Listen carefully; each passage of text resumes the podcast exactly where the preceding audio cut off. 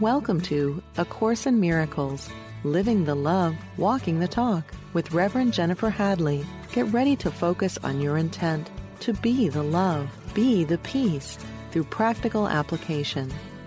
Here is your host, Reverend Jennifer Hadley. Bonjour. Bonjour. I am so grateful to be able to connect and commune with you, with our own higher Holy Spirit self on this beautiful fall day, this autumn day. Here in Vermont, the leaves are turning. We're having a little bit of Indian summer. It's been super dry. A little bit of rain and drizzle just recently. We are grateful for the rain we are. Uh, the water has run out of the well here in the house, the new house I'm in, and we're we're figuring it out. That's life. What are you going to do? That's life. So I'm grateful and I'm thankful for this opportunity to join together, together and remember what's real and what's true.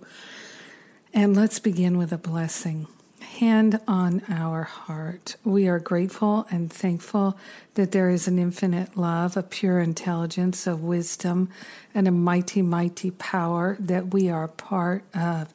And there is no other power. There is just the one power of love, and we're part of it. It's part of us. We are grateful that the love of God is part of our life and being now and forever. We are grateful to relinquish any sense of regret or resentment, hurt, fear, doubt, or worry, blame, or shame. We're grateful and thankful to give ourselves over to the infinite love, the pure intelligence and wisdom that we already are. We are allowing ourselves to have a healing and a transformation right now in this very moment. We're grateful to relinquish the habits and patterns and beliefs of chaos that generate the chaos in our emotional body and in our physical body and in our mental body. We're calling for a mighty, mighty healing. We're accepting it, allowing it, and sharing the benefits with everyone because we're one with them. In gratitude, we let it be, and so it is. Amen. Amen, amen, amen. Yeah, it's so interesting. So I just finished my Stop Playing Small retreat, which was online this time.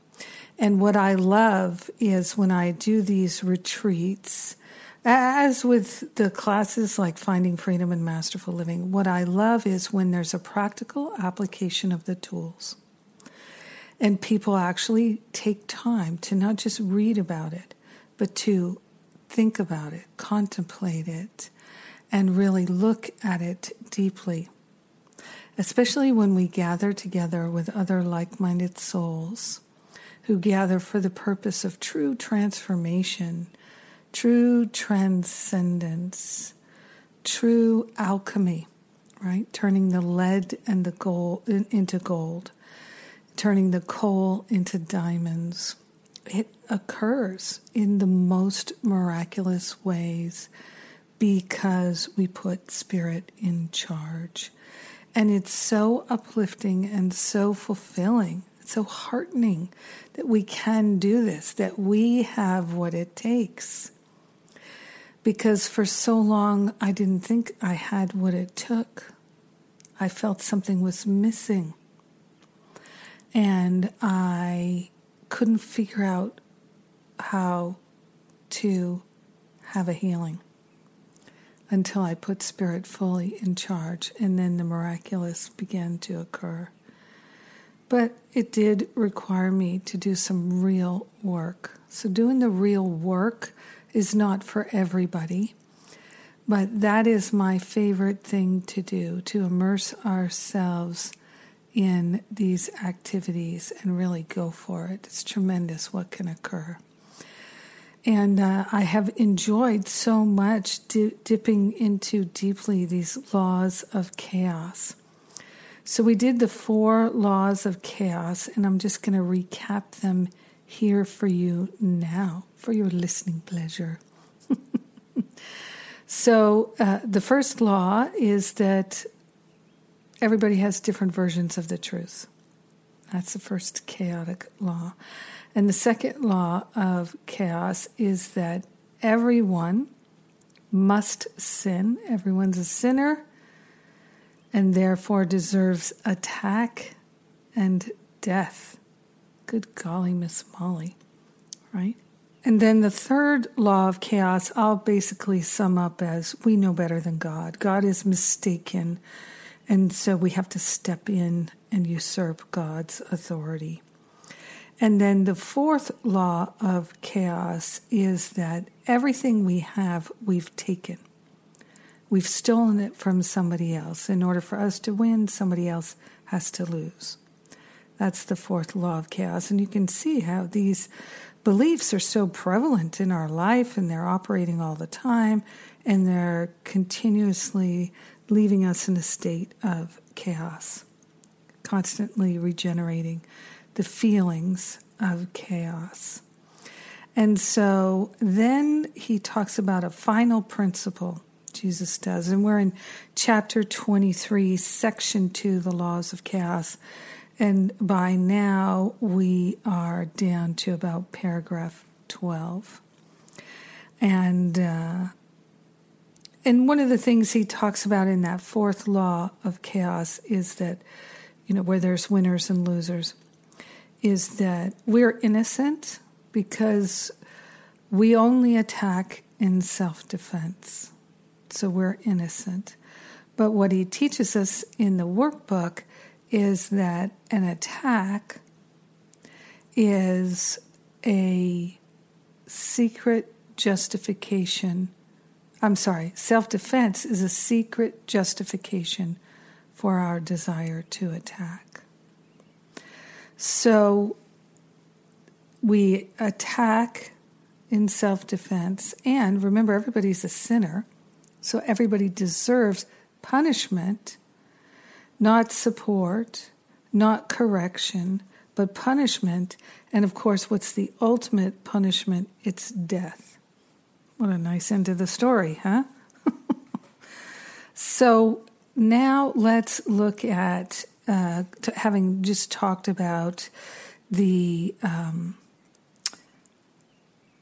enemy over which we must prevail, and the only way we can win is to take what they have, uh, and that uh, essentially it, it justifies death in this world. He says in paragraph 12, but what is it you want that needs his death, our brothers and sisters? What is it we want that needs their death?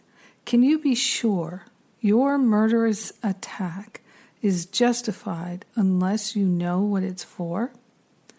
And here, a final principle of chaos comes to the rescue. It holds there is a substitute for love. This is the magic that will cure all of your pain, the missing factor in your madness that makes it sane. There he's rhyming. This is the reason you why you must attack. Here is what makes your vengeance justified. Behold, unveiled, the ego's secret gift, torn from your brother's body, hidden there in malice and in hatred, for the one to whom the gift belongs. He would deprive you of the secret ingredient that would give meaning to your life, the substitute for love, born of your enmity to your brother, must be salvation. All right, let's read that again because this is critical. The substitute for love, right? That's the specialness born of your enmity, which is really your hatred to your brother, must be salvation. Hmm. It has no substitute, and there is only one. And all your relationships have but the purpose of seizing it and making it your own. Never is your possession made complete, and never will your brother cease his attack on you for what you stole. Nor will God end his vengeance upon both. For in his madness, God's madness, God must have this substitute for love and kill you both. So, in other words, that God would be so angry about this specialness, this substitute for love, that we would all be punished with death. You who believe you walk in sanity with feet on solid ground and through a world where meaning can be found, there he's rhyming again. These are the laws on which your sanity appears to rest. These are the principles which make the ground beneath your feet seem solid. And it is here you look for meaning. These are the laws you made for your salvation. They hold in place the substitute for heaven which you prefer. This is their purpose. They were made for this. There is no point in asking what they mean. That is apparent. The means of madness must be insane. Are you as certain that you realize the goal is madness? So here's a, here's a way to look at it, and this is one of the reasons why I've taken so much time on these laws of chaos. This is the fifth episode on these laws of chaos. Because if we can recognize when we are buying into them and reaffirming them, reinvesting in them, and instead go the other way, it's going to be a huge help to us. So we don't have our own versions of the truth. Nobody does. Truth is the same for everyone because we're all one. We're all part of God. There cannot be conflicting truths. It doesn't make sense. It's illogical. But you see, the ego is a surface thought system. So when we buy into the ego thought system, we only look skin deep, we could say. We only look at the surface. We don't look deeply into it. We don't try to prove that it's true or not true. We just try to gather evidence to support it, which is entirely different from proving something. This is why in my Finding Freedom Bootcamp class and in Masterful Living, my year long course, I talk about proving God, proving how Spirit works in our lives so that we're not mistaken and deluded and diverted anymore. One of the things that the Course talks about is we can spend huge amounts of our time investing in roads to enlightenment that are going to be the very long, long way around. I remember when I was first living in New York and I was a, a, a teenager and um, taking taxis. I didn't know my way around New York, and people coming to and from the airport for the first time, they don't know their way around. And different routes are going to be better for you at different times of day. And of course, now we all have Waze and Google Maps and things like that, but we didn't back then. So you had to trust that the driver wasn't going to add an extra 10 miles or 20 miles to the trip, you know, or extra time by picking a slower route or whatever. And so we can use our time ineffectively. Uh, uh, Jesus tells us time can be wasted and it can also waste. Because if we go long, long roads of gathering information, no matter how much information we have on a spiritual level, it will not heal us. even though it seems like, well, I'm doing the work at the level of the mind, I'm gathering all this information at the level of the mind. That's where healing happens. Right, but information doesn't heal. Real healing is realizations of truth. Real healing is when we lay the burdens down of our resentments and our regrets and the guilt and the blame and the shame and the anxiety, the worry, the doubt, the jealousies, the sense of inadequacies, all of these things. And what is the information that we could ever, ever gather that would help us to do those things? This is why my programs are designed to do this work, to roll up our spiritual sleeves and do this work for those who really are interested in the liberation, because we just can't get it from reading and studying. David Hoffmeister and I have had multiple conversations about this where we talk about uh, spiritual awakening, spiritual growth and development is 99% in our practice and 1% in study.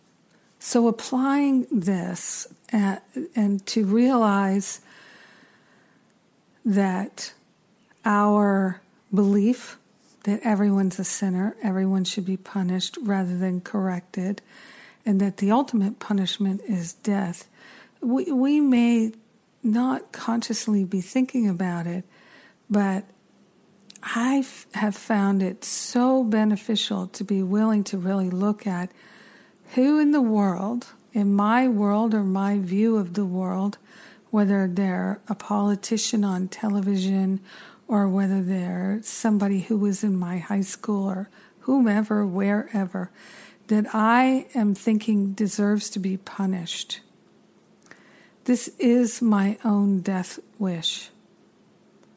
This is my own death wish. And I can actually say, no, let's make a vote for correction. And while, oh, what happened in high school, it's too late to correct that now. And I don't even know how to reach those people now or talk with them now on a physical level, but I can connect with them on a spiritual level because I'm one with them and we share the same mind. So you can do what I have done, which is to get still, to partner up with the higher Holy Spirit self and the angels, and get into a meditative state, and then say, okay, can you please help me connect to the higher Holy Spirit self of Dave. I'd like to let Dave know I'm sorry that I did whatever I did. So you can actually have that connection and conversation. It's part of a track of self forgiveness, and it's really potent and powerful because everything really is at the level of the mind. It's not unavailable to us we have tremendous opportunity for healing, and the only requirement is our willingness. You don't have to get it right, you don't have to be an expert, and you don't have to have a guide. I like to do classes and things like I'm doing um, I've been doing some meditation immersions, and I've been uh, with Kundalini meditations. In fact, I'm offering right now my uh, meditation challenge, my 40 day meditation challenge. It's called the Kirtan Kriya 40 day meditation challenge. You can find it at jenniferhadley.com. And uh, you could probably also find stuff about it at uh, Facebook on the Living A Course in Miracles Facebook group or any of my pages. So I've been offering this. It's free. It's totally free. Um, I like to, I love to offer things for free, simple practices that we can do that really work. And it's so wonderful because we've got all these people, Course Miracle students and other folks who are starting to do this simple meditation and get results. My students have been getting results with it for a year now. And, and so now I'm offering it out to the bigger community.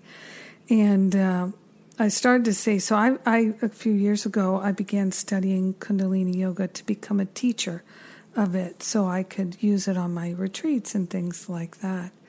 And now Spirit's guiding me to do these um, things like this 40 day meditation challenge because there's lots of people in the world. They've got a lot of stress and anxiety. They're looking for simple practices. And while I can help you with that a whole lot if you come into Finding Freedom Boot Camp or Masterful Living. Masterful Living's closed right now. Won't open. Uh, we won't start till January. But this is a free thing that people can do. So I like to offer free things like this podcast that really support people in undoing these beliefs because then it's easy to see, oh, there's the law of chaos uh, right there. That newscaster is talking about punishing somebody, or that, what do they call them? Commentators? Something like that. Um, on those news shows. They're not really reporting the news sometimes, they're just mostly commenting on it. They have this idea that somebody should be punished. Well, if we buy into that, which it can be very easy to do, then we're buying into this law of chaos and it doesn't help us. And if we're playing the game to win rather than to enjoy it and to succeed through that enjoyment, if we're really intending to defeat other people in the game, is that necessary? Is that necessary? As I was sharing last week, um, I think it was the week before, uh, that in my family, we love to play board games. And if I talked about, because I do, when I talk about playing to enjoy the game versus to win the game, they're like, yeah, we're playing to win. We're playing to win. But that's okay. It's okay. You know, it's to be a teacher of God, it's not trying to convince anyone ever. I'm not right, they're not wrong. And it's important also to just lay it out there without convincing, without an argument. Just lay it out there and see who buys it. What's so helpful to us is to be able to see when we're buying into these laws of chaos and reinforcing them so we can pull back and say, wait a minute, nobody deserves to be punished. Everybody deserves to be corrected. There's compassion and there's correction offered. Because when people do things that are unkind and cruel and selfish and things like that, they're not in their right mind. So, the greatest gift that we can give to our Creator and to all humanity is to help people make corrections. Then healing occurs redemption occurs.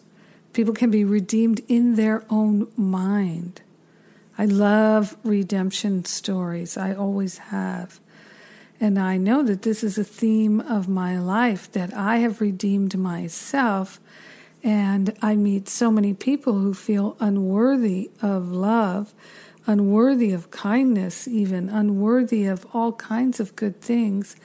And they can be redeemed in their own mind. This is what my my ministry is really about. That's what these classes are all about. And so in this section here, we can really get clear about what these laws are when they're operating and interrupt those thought patterns because we're not interested in madness they lead to absolute madness. And this is what we've seen in our world. And Jesus goes on to say, No one wants madness. nor does anyone cling to his madness if he sees that this is what it is. What protects madness is the belief that it's true. The belief that these laws of chaos are actually true. Everyone's a sinner, deserves to be punished by death. And if it is the truth, then must its opposite, which was the truth before, be madness now. Such a reversal completely turned around with madness, sanity, illusions, true, attack, a kindness, hatred, love, and murder, benediction, is the goal the laws of chaos serve. Opposite world. That's the purpose of the laws of chaos to make everything appear opposite from what it is and from what we want. So, clarity, clarity, clarity. And again, we can't get clarity just from reading. We have to really examine it with our mind, hold it up to uh, the light of our life, and live and learn and uh, make new choices. That's how the healing occurs. Oh my gosh, it's time for me to take a break. I'm Jennifer Hadley. You're listening to A Course in Miracles on Unity Online Radio, where we're living the love, we're walking the talk, and I'll be right back.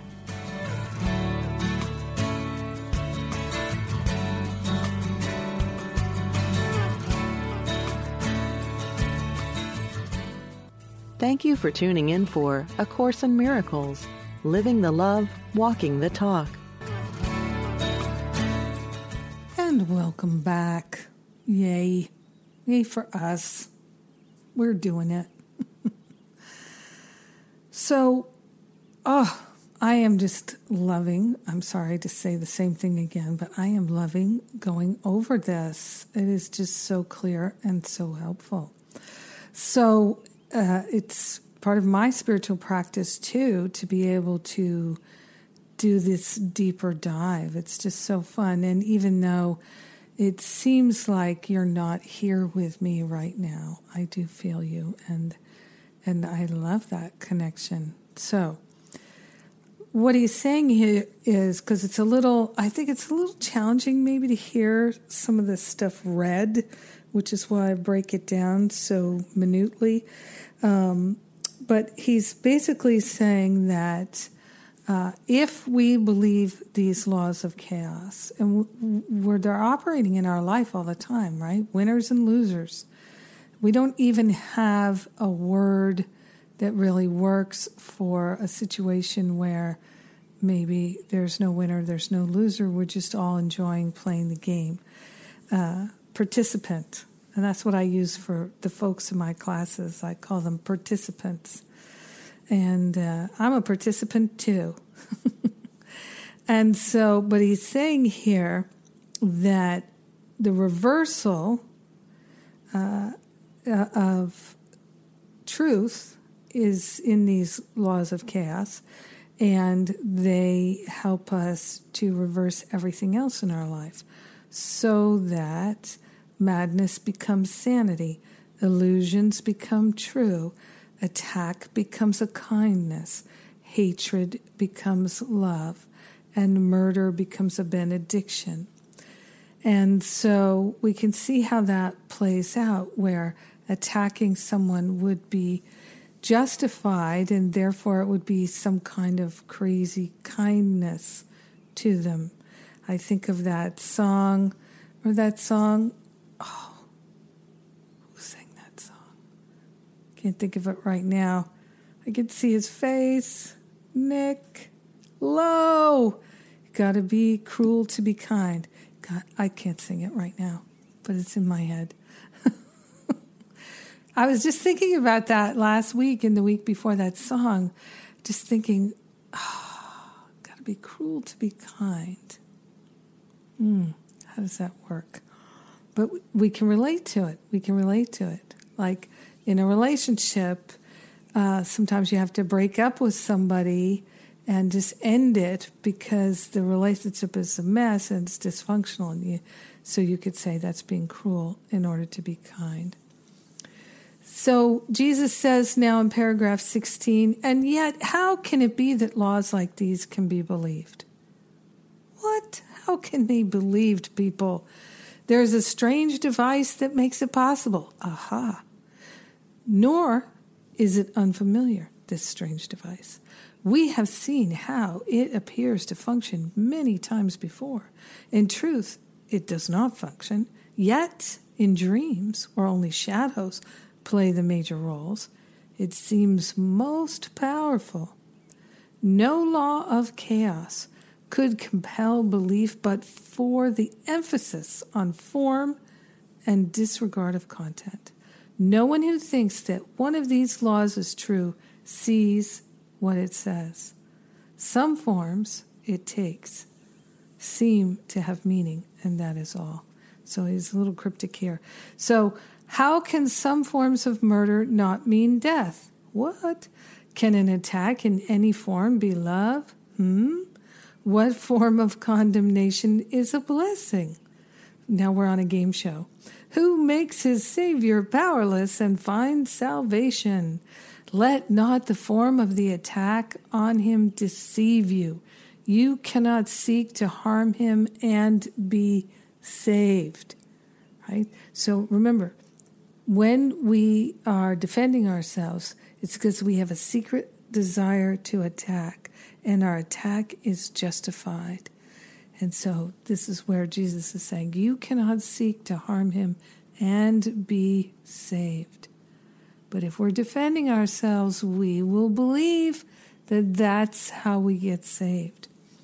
He says, Who can find safety from attack by turning on himself? It's a riddle. Riddle me this.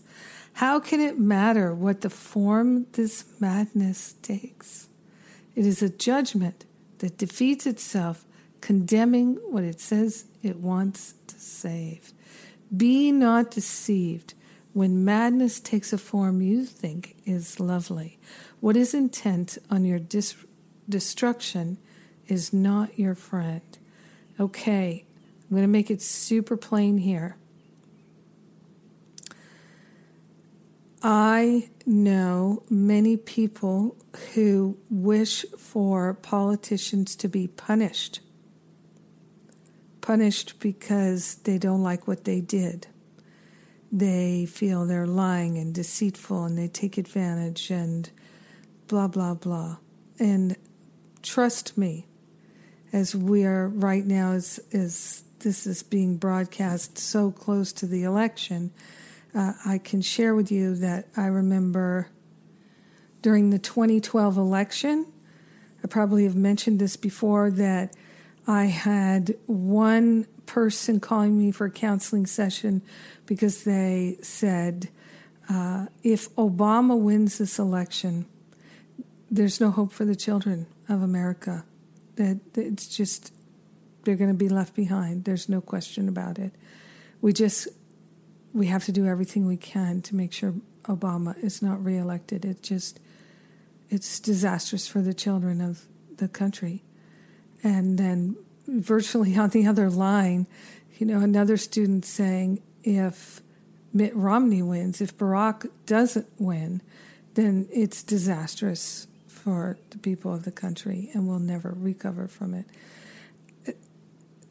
Two Course in Miracle students, same concern, different views, different projections.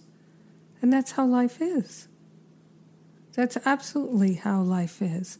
Not being critical of it, but just saying, hey, this is what happens when we're ego identified.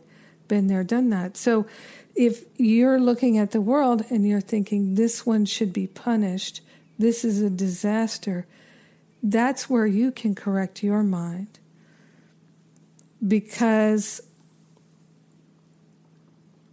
we can't make this world real. And we also can't be so delusional that we not recognize we are having a human experience. So for me, the practice is to work at the level of the mind, to know the truth, remember the truth, and keep my mind peaceful, energizing the results that I'd like. In a very real sense, I don't care who the president is as long as we live in a world of peace and harmony where everyone is cared for, everyone is important, everyone is respected, everyone is loved and nurtured and valued. Why would I care who the president is if we can have all of these things, right? So we vote for a president because of their values and their policy possibilities. And so, but if we're looking at if we don't get the candidate we want, then we're going to hell in a handbasket. That's not a view to be energized. That is not helpful to anyone. So, because if you apply that to everything in your life, that if we don't go to the health food restaurant, if we go to the Italian restaurant, our life is going to be hell. You know, our, our the dinner will make us sick. If you eat that, then no, we just can't live in that kind of duality. It's not healthful. It's not helpful. It is chaotic. So let's live for love. So he says here to us, I'm just going to say this again. This is paragraph 14. No one wants madness, nor does anyone cling to his madness if he sees that this is what it is. The thing is, we don't know that it's madness. We're too close to it, we're too wrapped up in it. He says, What protects madness is the belief that it's true. You see, it's a belief that it's true. It's not true, it's a belief that it's true. And he says, uh, going down, jumping a bit here, because I already read that next part. These are the means by which the laws of God appear to be reversed. Here do the laws of sin appear to hold love captive and let sin go free. Remember, if if we believe that sinners everybody's a sinner and everyone should be punished, yeah. Here do the laws of sin appear to hold love captive and let sin go free. These do not seem to be the goals of chaos, for by the great reversal, they appear to be the laws of order. You see how everything is opposite day. So the idea that everyone's a sinner, everyone should be punished, and by death see, doesn't seem chaotic, seems clear. Look, everyone dies because they're sinners and they're being punished. Yep. Who's the punisher? God, of course. okay. I see. That's how it is. Chaos is lawlessness and has no laws. To be believed, its seeming laws must be perceived as real. Their goal of madness must be seen as sanity. So, me saying, hey, this is my truth, this is my version of the truth, seems like sanity in our world, doesn't it? It seems like, oh, yeah, she can have her own truth. Yeah, you go, girl, you have your own truth. And but we could also step back and say, well, that's not really what she means. Is it or isn't it? This is the kind of insanity that Jesus is talking about here. There's a wonderful movie. It's now an old movie from the 80s called Broadcast News. It was a big hit, I think, when it came out. And um, it's directed by and written by one of my favorites, uh, James L. Brooks, who also did all the Homer Simpson stuff. Uh, really, uh, he did Terms of Endearment. Great writer and director, one of my favorites. And in the broadcast news, um, there is a, a scene where Aaron, the newscaster, he is telling uh, the Albert Brooks is the actor. He's telling the Holly Hunter character that the William Hurt character might just be the devil. And uh, she says, Oh, that's crazy. And he says, No, really, think about it. Because if you were the devil, wouldn't it be a perfect plan to start degrading people's standards just bit by bit and convincing everybody that they're really in sales? And uh, but it's that convincing people to degrade their standards bit by bit. Wouldn't that be the work of the devil? And it, it to me that just uh, when he when I first heard him give this speech he gives to her, I thought, "Oh my God, this is brilliant," and it's so true. It's so true. That would be the devilish thing to do, is to support people in degrading their grasp of the truth and degrading their standards of love and what's true and not true. So that's what these laws of chaos are helping us to recognize where we've done that and where we can stop. And he says here, and now we're in paragraph 15. Uh, he says, Chaos is lawlessness and has no laws. To be believed, its seeming laws must be perceived as real. Their goal of madness must be seen as sanity, and fear, with ashen lips and sightless eyes, blinded and terrible to look upon, is lifted to the throne of love. Its dying conqueror, its substitute, the Savior from salvation. How lovely do the laws of fear make death appear, right? If we're living in fear, death begins to appear as being an out. It seems to be a remedy. He says, Give thanks unto the hero on love's throne who saved the Son of God for fear and death.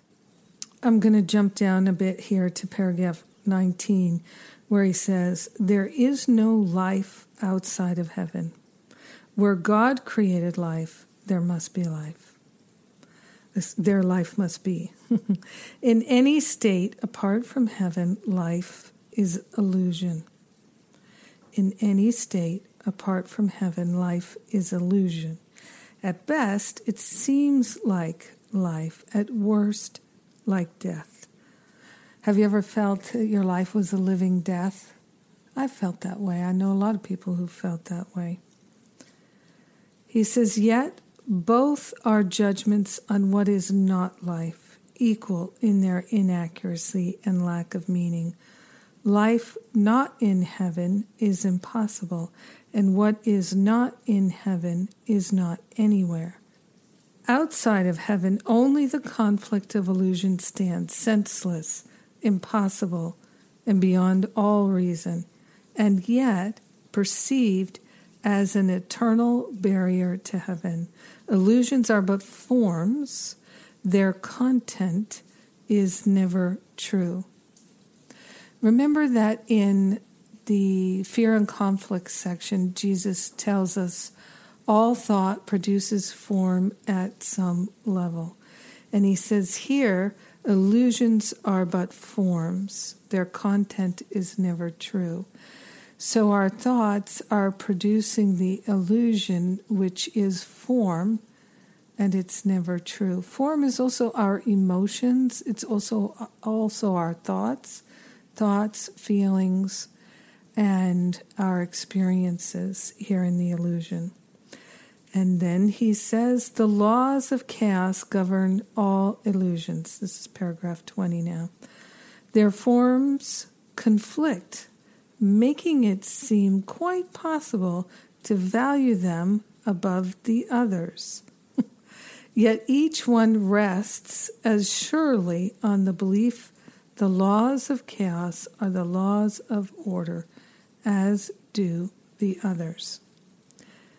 Thinking about winners and losers, that in order for there to be a winner, they have to take from the losers. So, in order to be a winner in this world, everything you have, you've taken. Doesn't it sound like these are just fundamental laws of this world, right? They're not, but we believe that they are. Each one upholds these laws completely, offering a certain witness that these laws are true. The seeming gentler forms of the attack are no less certain in their witnessing or their results. Certain it is illusions will bring fear because of the beliefs that they imply, not for their form. And lack of faith in love in any form attests to chaos as reality. So, for me, this is one of the reasons why I over and over and over and over and over again, just like uh, constantly, am saying, place your faith in love. Place your faith in love. Love is the answer. Love is the healer. Love is the antidote to everything. Teach only love, for that is what you are. So it's we, the truth is what we are as well. So love is truth. Truth is love. So this is what sets us free because when we're aligned with love, when we're aligned with truth, our mind is free already. And what is there to heal but the illusion that there's a lack of love? What is there to heal besides that? That is what there is to heal. So you can see how this is such a simple way to begin to look at the world that's deeply healing. It's one of the reasons why my ministry is entitled The Power of Love Ministry. Because love is the healer, love is the thing that transforms, renews, and restores, because it is our true identity. It's like if there's a drought, we're having a drought here in Vermont. Uh, if there's a drought, the answer is water. And when there's anger and hatred, there's lack of love. Just like in a drought, there's lack of water. So the antidote is the love, just as the antidote to the drought is the water.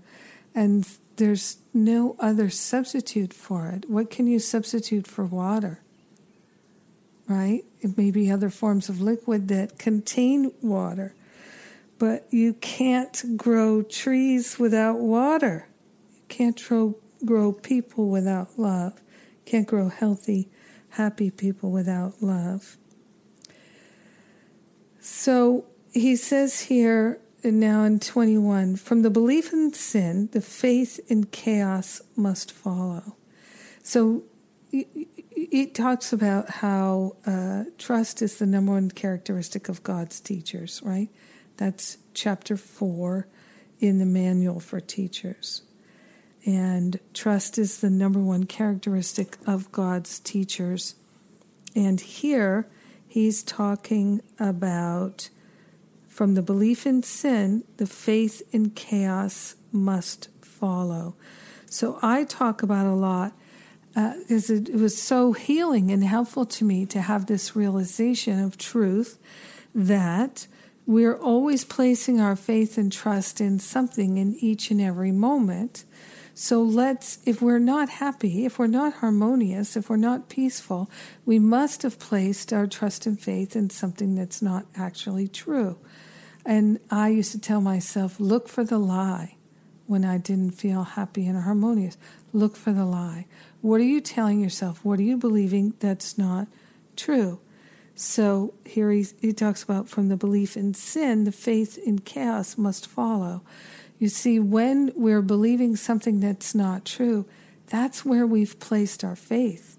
And this goes back to that third law of chaos that that God can be wrong and that then we're lost. We're lost because we have to be in charge. So if we place our faith in a belief in sin, we're lost, right? Because it's not true. Faith in chaos follows choosing to believe in sin. So when you have a sense that you'd like to punish somebody or see them be punished, you are placing your faith in chaos because you're placing your belief in sin. You wouldn't want to punish somebody who hadn't sinned, right?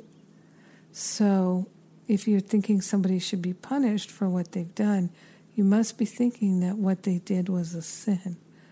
Really pay attention to this because this is one of the most oh, insidious forms of ego thought and belief that people deserve to be punished. I wish we could teach this to little kids. I do, I do, I do. And I know that there are people who do that. But imagine if we had all learned this when we were little kids. So if you have grandchildren, can you teach it to them? If you have children, can you teach these little simple principles? I know that there are wonderful people who have written books for children, and um, but it is about getting the parents on board as well. I did a um, an episode uh, where we talked a lot about parenting with Robert Holden. I did that back in I think 2014 a long time ago. so many hundreds of episodes ago, I did that one with Robert Holden, but you can find it in the archive. And it may be so long ago, it might be not be in the main uh, podcast. There are two. There's a Course in Miracles and a Course in Miracles archive. Well, I'd like to take what little time I have left to let you know my Finding Freedom Boot Camp uh, starts in just a couple weeks. Now is the time to check it out. Book an exploratory call with one of the spiritual counselors if you're interested. This this is the thing for us right now to work at the level of the mind. Come and do that with me. Now is the time. I really you, this is one of the best things I've got going, and I'm offering it to you, making it clear. Thank you to all the donors. I love you. Mwah! And hand on our heart, we are grateful and thankful for the love of God that shines in us eternally. We choose truth. We share the benefits with all. We let it be, and so it is. Amen, amen, amen. Mwah!